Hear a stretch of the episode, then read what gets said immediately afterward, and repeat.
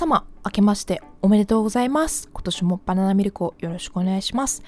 ということで、バナナミルクを添えて、この番組は私が個人的に選んだトピックの中から何か学びになるものを見つけてほしいという願いから、それはまるでバナナミルクのように日常をかける小さな学びを混ぜていこうという番組です。ホスト私、いくみです。皆様、ハッピーニューイヤーいや今年もですね、皆様のおかげで、えー、2022年一発目、えー、ポッドキャスト配信ということでやらせていただいております。えー、今年の皆さんの目標は何かありますか？抱負であったりとか。私はですね、ちょっと抱負が2つほどありまして、まあ、1つはですね、去年よりもより良い1年にする実績を残すっていうところが1つありますね。去年の自分のやった結果だったりとか実績だったりを基準にして、まあ、今年はそれを乗り越えるっていうのが、最低限、えー、抱負としてあるので、まあ、去年よりもねより良いものにするっていうところですね。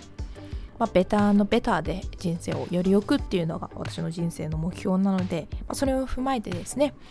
去年よりも必ずいいものにする実績を残すっていうのがまずは一つですね。で、もう一つはですね、まあ、これちょっとテレビから借用したんですけども、えー、今年の干支は虎ですよね。ということで、トライの多い一年にしたいなというふうに思っております。皆様、ここ、笑うとこでございますよ。あの、一人でやってるのでね、滑るも、良くするのももう自分次第なのでここはもう無理やりいい方向に、えー、変えてお後がよろしいようでっていう形で、えー、ちょっとやらせていただきますね。はい。ということで、まあ、あの、この2つが私の、まあ、今年の抱負であるんですけど、皆様の抱負は何か、どんなものがあるかっていうのをね、ぜひ教えてもらえたらなっていうふうに思っております。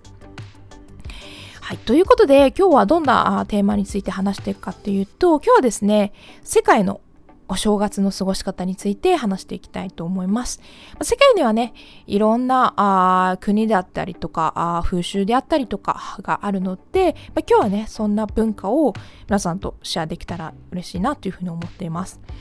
で今日ちょっと参考にしていく URL なんですけども全部でね10カ国説明されているんですけどちょっと私の方ですね、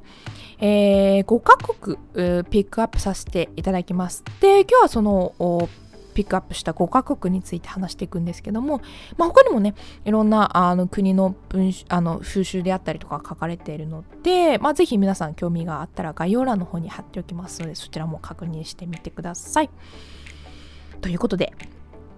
早速私がね、あの、ピックアップしたあ5カ国についてちょっと発表していきたいんですけど、えー、まず選んだ1つ目はですね、スペイン。で、2番目はブラジル。3番、アメリカ。4番、ボリビア。5番、フィリピン。っていう順番でね、あの、お話しできたらなっていうふうに思っております。早速なんですけども、えー、スペイン。スペインはどんな年越しをするかというと、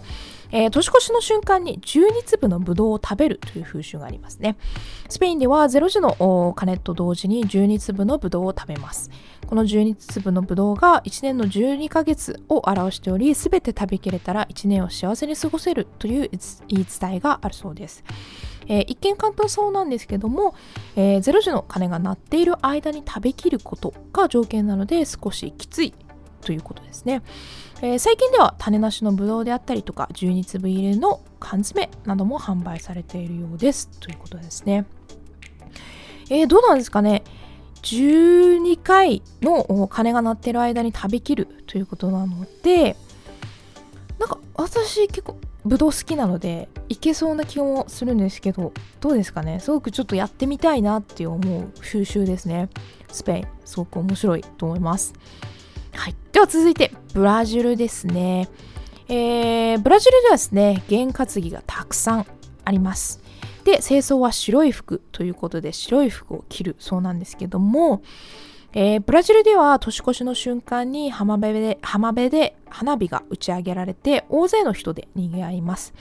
えー、験担ぎがたくさんあって有名なのはあ白い服を着る。で桃ぶどうりんご平豆を食べる。シャンパンを飲むなどがあるそうです。でこれらをすべて、えー、0時に、えー、行わなければいけないので大忙しな年越しになるということですね。中には海で、えー、波を7回飛び越えるというのもあるそうです。すごいですね。験担ぎがたくさんなので、もう本当に大忙しの年越しというふうになるんですけども、すごく、あの、こういったあポジティブ、元気な感じもすごくブラジルらしいんじゃないかなっていうふうに思います。はい。ということで、続きまして、アメリカですね。えー、アメリカではですね、年越しの瞬間にキスをする習慣があり相手がいない人はあ友人同士でキスをしたりハグをしたりします、えー、年越しの瞬間のキスにはあらゆる悪を払拭する力があるという言い伝えがあるそうです、えー、毎年大規模なカウントダウンが行われているタイムズスクエアでは年越しの瞬間に至る所でキスをしている人がいます。えー、日本ではなかなかちょっと考えられない、えー、風習なんですけどもすごくアメリカらしい年越しの過ごし方ということですね、まあ、こちらは私結構あの映画とかでよく見たことがあるんですけども、まあ、このキスする意味としてはあらゆる悪を払拭する力があるという伝えがあるっていうのは知らなかったのであそれもあのすごく風習的で面白いなっていうふうに思いました。すごくあの本当にアメリカらしい風習なんじゃないかなっていうふうに思ってます。続きまして、えー、ボリビアですね。ボリビアではですね、派手な色のパンツに履き替えるというのがあるそうです。で、ボリビアでは下着の色で験担ぎをすることが多く、特に赤や黄色などのはっきりした色がいいというふうにされています。えー、色によって意味がかなり異なりますが、あ赤は恋愛、黄色はお金などですね。で、毎年年末になると、市場にカラフルなパンツが並びますということですね。で、まあ、選んだ下着の色でその人のお願いがわかるっていうのも面白い風習ですねっていうとこですね。まあなんか世界には結構こういった下着の色で、えーまあ、願い事をするっていうのも他の国で聞いたことがあるので、まあ、これもすごく面白いんじゃないかなっていうふうに思いますね。ま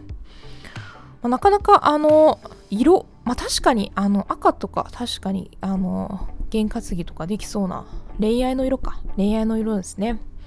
ということで、まあ、やっぱね内からあそういうのを着てると何かしら、まあ、気持ちにも変化が現れるっていうところがあるのかもしれないですね、はい、ということで最後はですね、えー、フィリピン。フィリピンにはですね丸いものを食べて丸いものを身につけるという風習があるそうです。でフィリピンでは丸いものは縁起が良く金運が上がるというふうにされています。えー、そのために年末は丸い果物を食べたり水玉模様の服を着たりしますということですね、